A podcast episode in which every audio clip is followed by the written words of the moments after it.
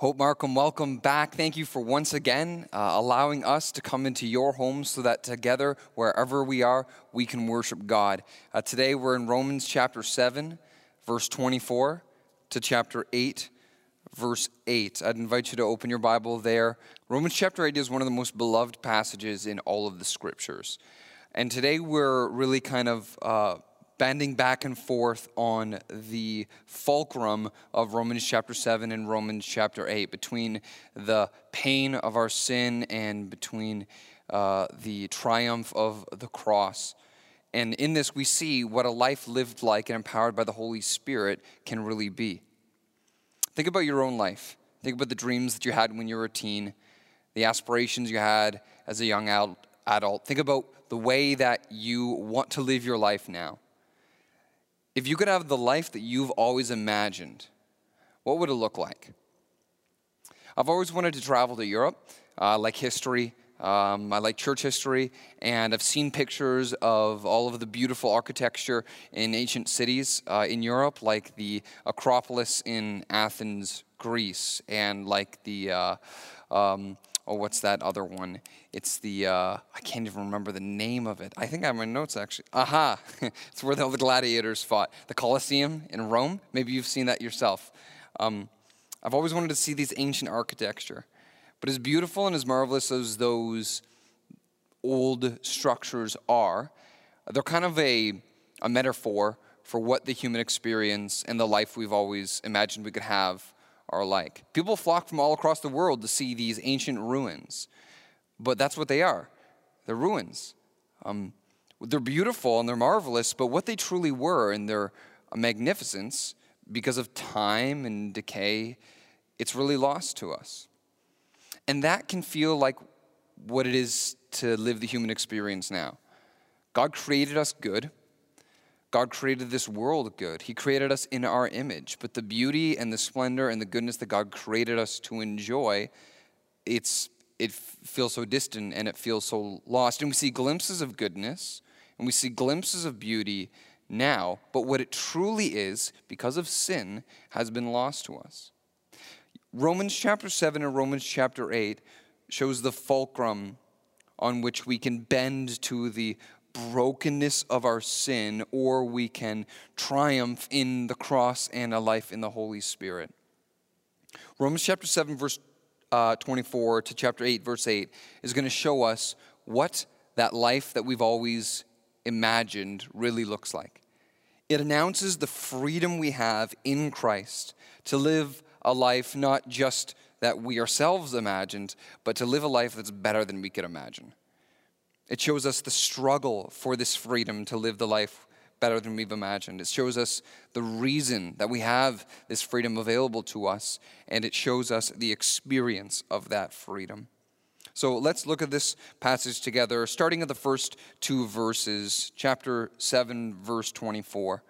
This is God's word. It speaks to us today, and this is what it says Wretched man that I am, who will deliver me from this body of death? Thanks be to God through Jesus Christ our Lord. So then, I myself serve the law of God with my mind, but with my flesh, I serve the law of sin. This here describes the struggle for our freedom. So, what is it? Our struggle to have the freedom to live the life that's better than we can imagine comes from the daily battle against our own sin. Paul experienced this, and it made him feel, in his own words, wretched. Wretched. This is a unique word. It's a unique emotion. It's a distressing emotion. It's a pretty rare word in the New Testament. It's only used twice, but it's pretty frequently used in the Old Testament. In the Old Testament, it never describes an emotion, though. It describes the aftermath of war and natural disaster upon cities and towns and lands. Think about what happened in Notre Dame, the cathedral in Paris this past year. If I were going to go to Europe, that would have been one of those ancient pieces of architecture that I would have wanted to see. Notre Dame stood as one of the central tourist attractions in what many call one of the most romantic and beautiful cities in all of the world. But this past year, we saw Notre Dame engulfed in flames. And now, like the Acropolis and like the Colosseum, Notre Dame is ruined. This is the word that Paul is using to describe what he feels because of his daily battle with sin. He feels wretched. He feels devastated. He feels ruined. I wonder if you feel this. See, everything that God has created is ruined. It's ruined because in our own pride and in our own unbelief, we turned away from following the path of life and chose to turn from the God who created life and follow our own way, which led us on a path towards death.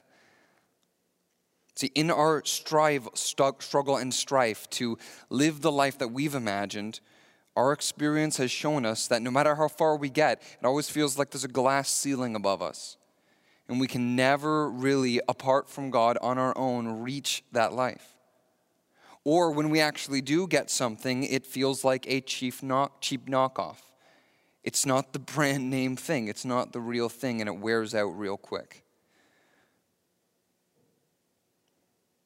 We feel our ruin in a lot of different ways. We feel it a lot in our relationships, the strife and the anger that we inflict on people that we're supposed to love. Uh, we feel it in the glass ceiling of our mental health. We feel it in the dissatisfying counterfeit knockoffs of sexuality and of power and of money. When we feel the ruin of our sin, all of us usually respond, we tend to respond in one of two ways, and I wonder which one you would tend to respond in.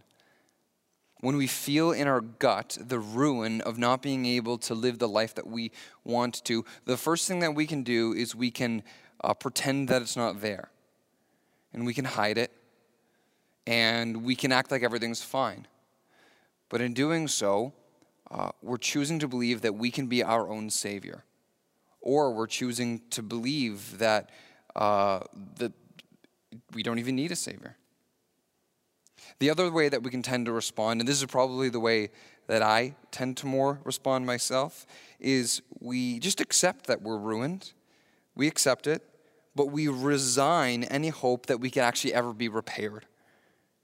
And in doing so, we choose a life of hopeless despair. Which one of these do you tend to choose? Do you tend, tend to pretend that you're fine when you're totally not? Or do you tend to just sink back and accept that things can't get better? The Apostle Paul shows us a third way. See, he admits, Wretched man that I am, who will deliver me from this body of flesh? But then in verse 25, he identifies the who. Thanks be to God through Christ Jesus our Lord. So then I myself serve the law of God with my mind, but with my flesh I serve the law of sin. See, Paul realized that he was ruined, but he remembered that he has a Redeemer. That shift from accepting his condition, but not hiding it, or not resigning it to an irreparable life, that acceptance, but also that remembering, enabled him to be able to see his reality honestly. And his honest reality was it's a daily battle against sin. And this is our daily battle as well. Our daily prayer then should be God, help me to honestly face the battle.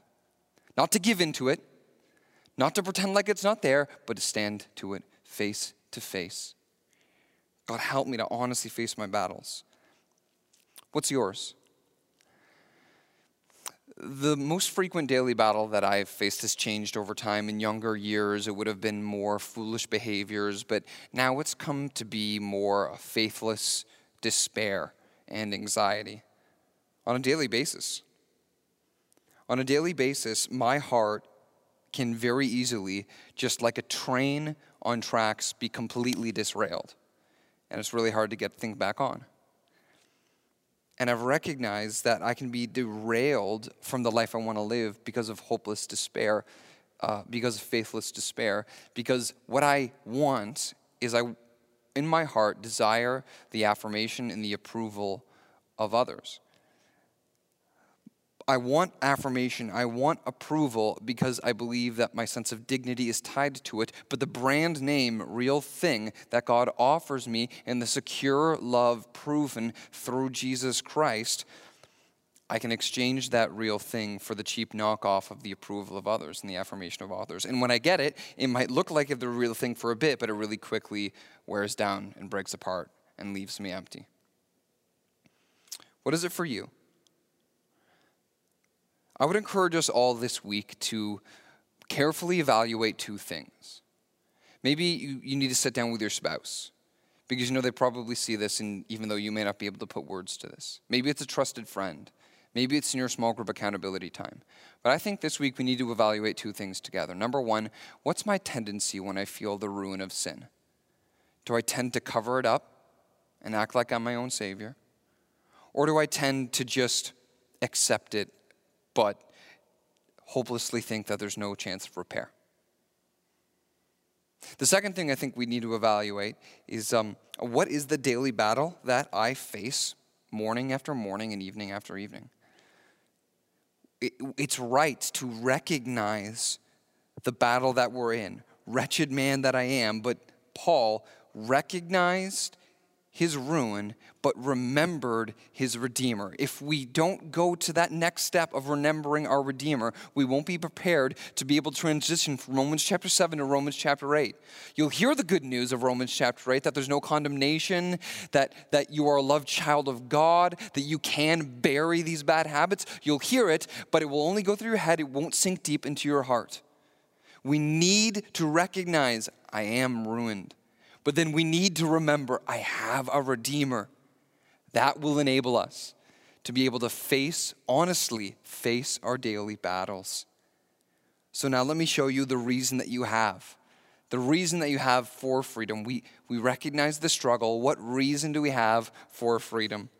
And I trust that as you hear this, it will encourage you and build faith in you and build hope in you because we don't have the energy in ourselves. We don't have the ability in ourselves. But through the Spirit, as we live by faith in Jesus, in what He has done, our reason for freedom is gas in the tank so that we can continue to be fueled for, to live this life, a life that's better than we could imagine. So here's our reason for freedom. Chapter 8, verse 104 such an amazing, such a comforting text. There is therefore now no condemnation for those who are in Christ Jesus. For the law of the Spirit of life has set you free in Christ Jesus from the law of sin and death. For God has done what the law, weakened by the flesh, could not do by sending his own Son in the likeness of sinful flesh. And for sin, he condemned sin in the flesh, in order that the righteous requirement of the law might be fulfilled in us who walk not according to the flesh, but according to the Spirit. The reason that we have for freedom is because in Christ, you are no longer condemned. All the allegations against you for the guilt that you have done, for the guilt that I have done, all the allegations are dropped.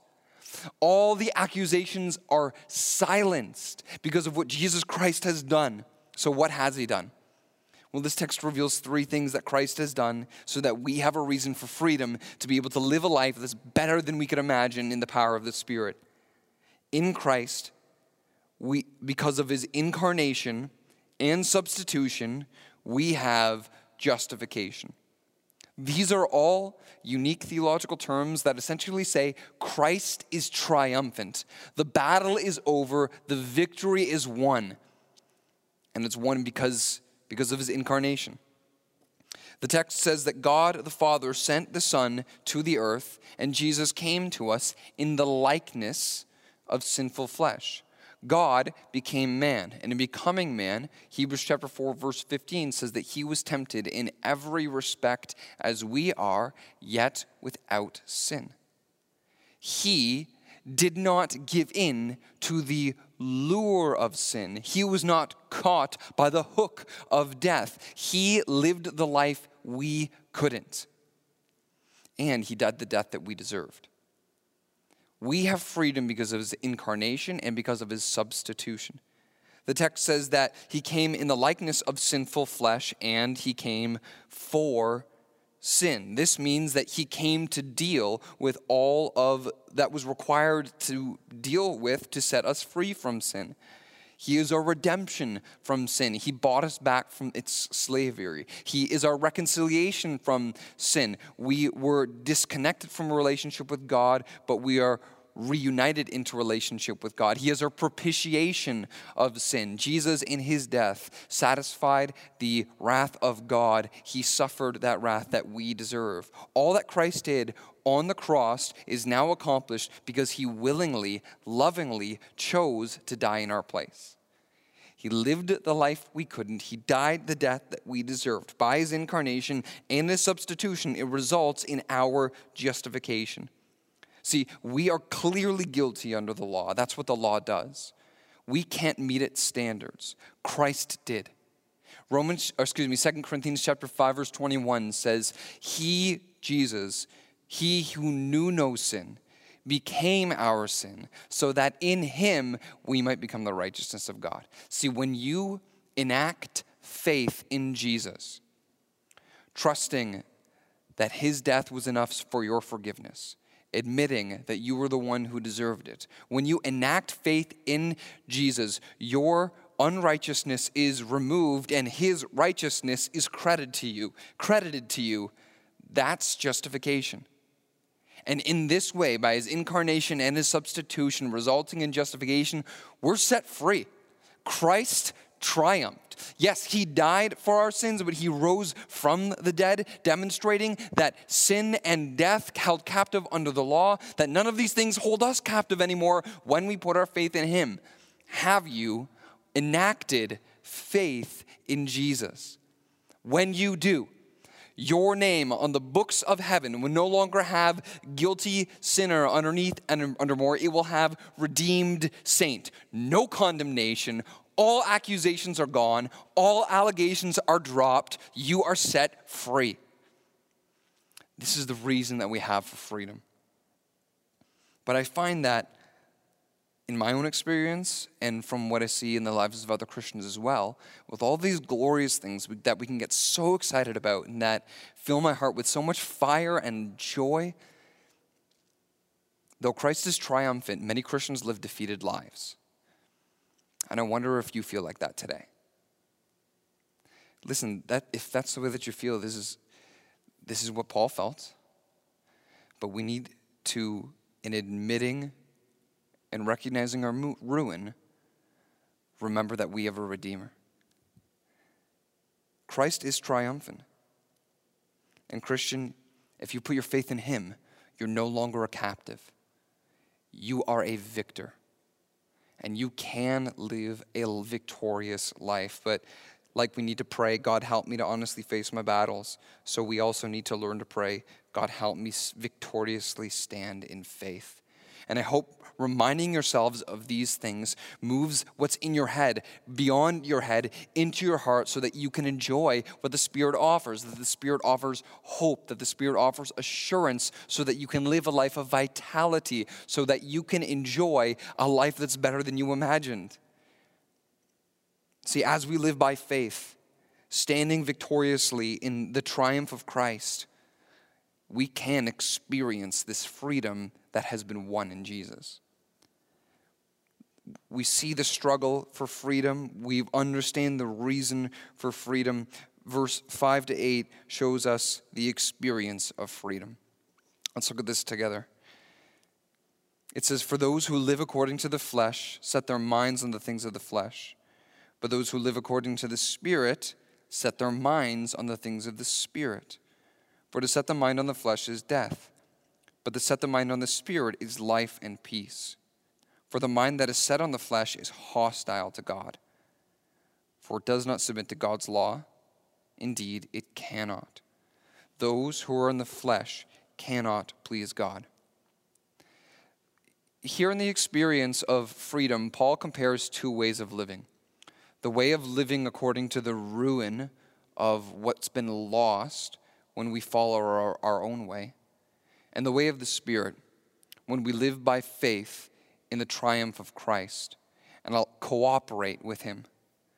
See, the experience of freedom happens when we learn, as we began to understand last week, that we need to cooperate with the Spirit.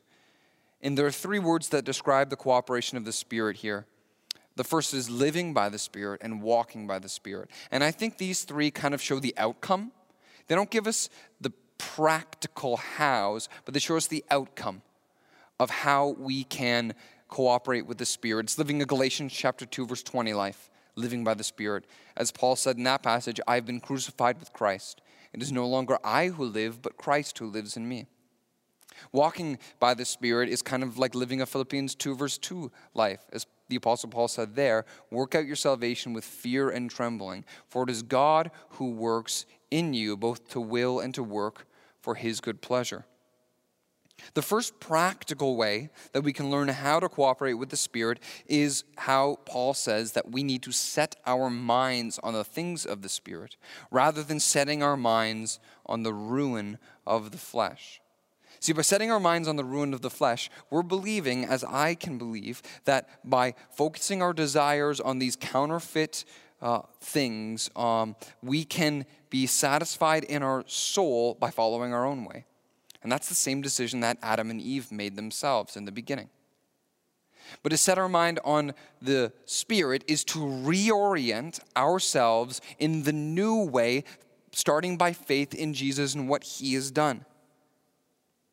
A mindset of the Spirit describes the way I reorient the desires of my heart and my frame of thinking towards the path of a lifestyle that pleases God.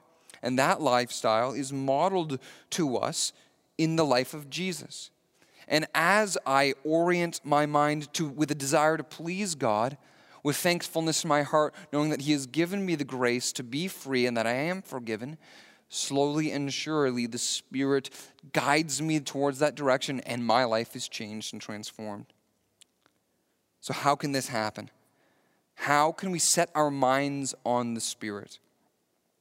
Think of a troop of scouts. I've never done scouts. I did like this little elective at summer camp in the past, in the past where we um, learned knots and we had compasses and I even did this like skit on stage where I was a scout leader. Never done scouts, but I've always kind of appreciated like scout activities. And one of the things that scouts can do is orienteering. Orienteering is like when you set some kids loose in a forest. I guess if that goes wrong, it's going to be like a Lord of the Flies situation, right? But maybe with an adult leader, set some kids loose in the forest, uh, start them at point A, give them a compass and a topographical map, and tell them that you need to get to point B. Uh, no Apple Maps, no Google Maps, no GPS, just a compass and a map. But with those things, they can orient themselves to understand where they are and where they need to go. And that's how we can set our minds on the Spirit. The Spirit is God with us, He is the compass in us that molds our desires to want to live a life that pleases God. And the Word of God, inspired by the Spirit, is like the map that He has given to us, showing the path ahead of us, how we can get from point A to point B. Now, I found in my own life that if I'm going to be able to orient my mind around the things of the Spirit, it takes three things it takes being proactive, active, and reactive. Allow me to explain. Proactively setting my mind on the Spirit means abiding in Christ. Proactively setting my mind on the Spirit is that special time set apart every day where I'm in solitude, renewing my mind by the reading and meditation of Scripture, and responding to God in prayer. That proactive renewal of the mind and setting my mind is at the beginning of the day, map in front of me, here's where I am, here's where I need to go. Setting my mind on the Spirit means being proactive. It also means being active.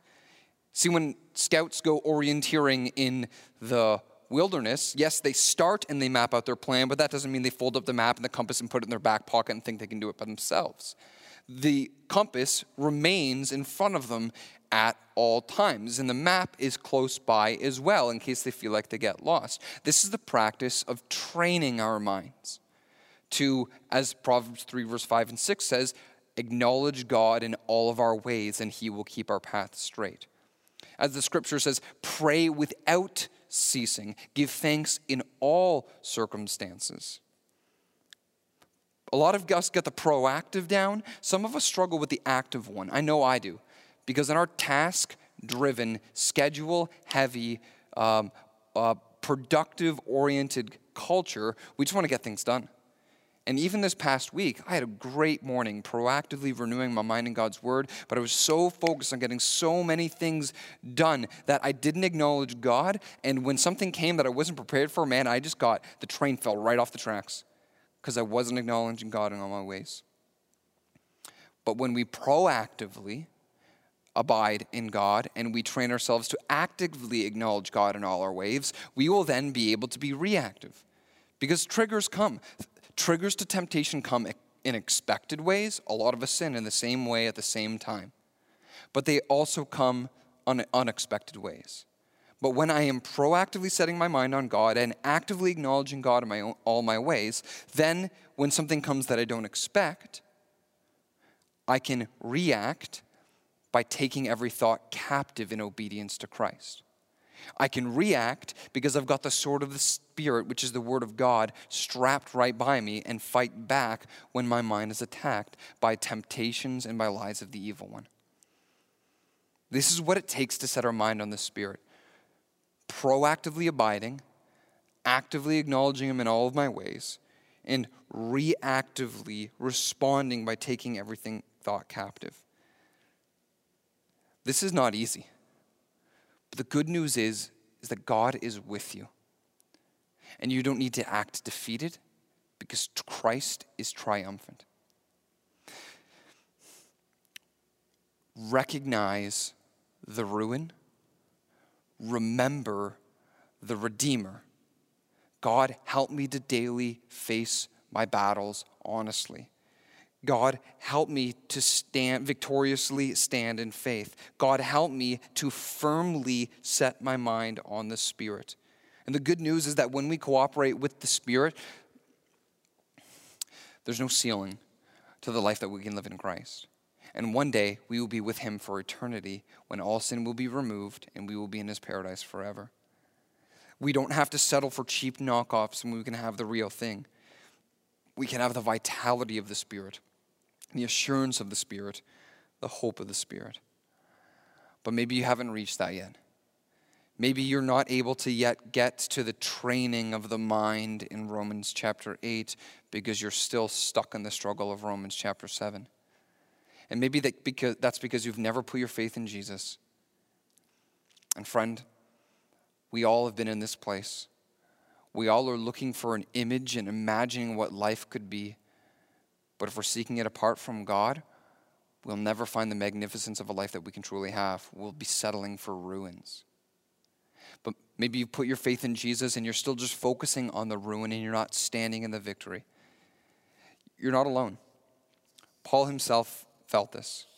Faithful Christians from all time have felt this.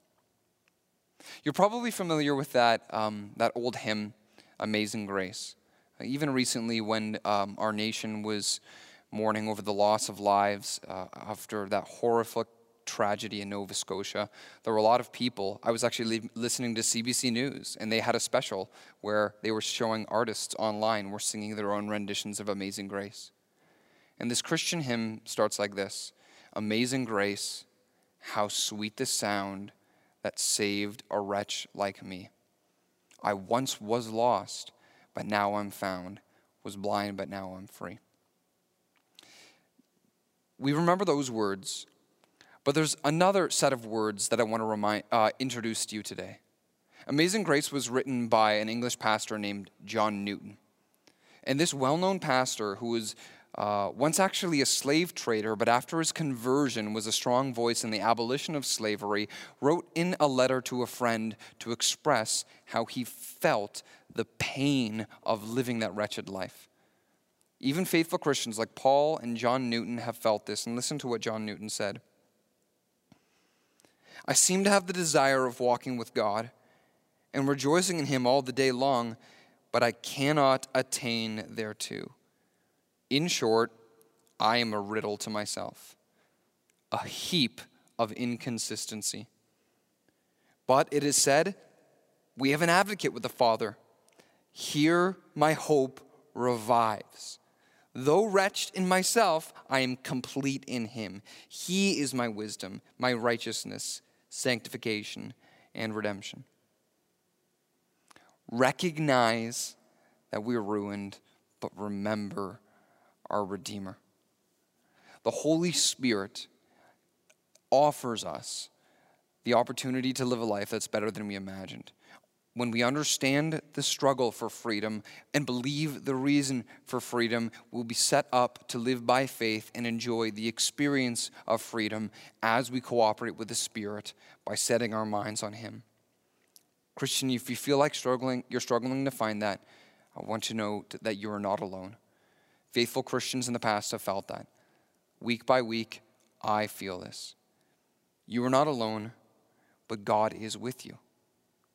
So let's make this our prayer God, help me. Help me to honestly face my battles daily.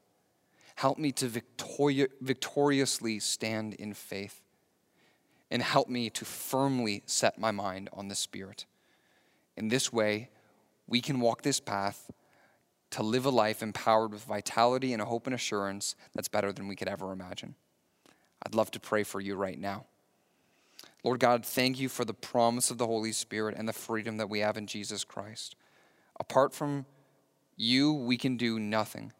But I thank you that through Christ in us, through the Spirit alive in us, we can attain and live this life. Help us to be honest with this struggle. I know it's not going to be bliss every day. I know it's not going to be um, um, pure joy every day. I know I'm going to feel my ruin.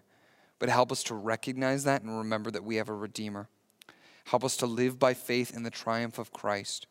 And help us to set our minds on the Spirit proactively, actively, and reactively so that we can turn our hearts to live a life following the path that you have designed by faith in Jesus, with the hope that one day you will make all things new. Thank you for this, Father. In Jesus' name, amen.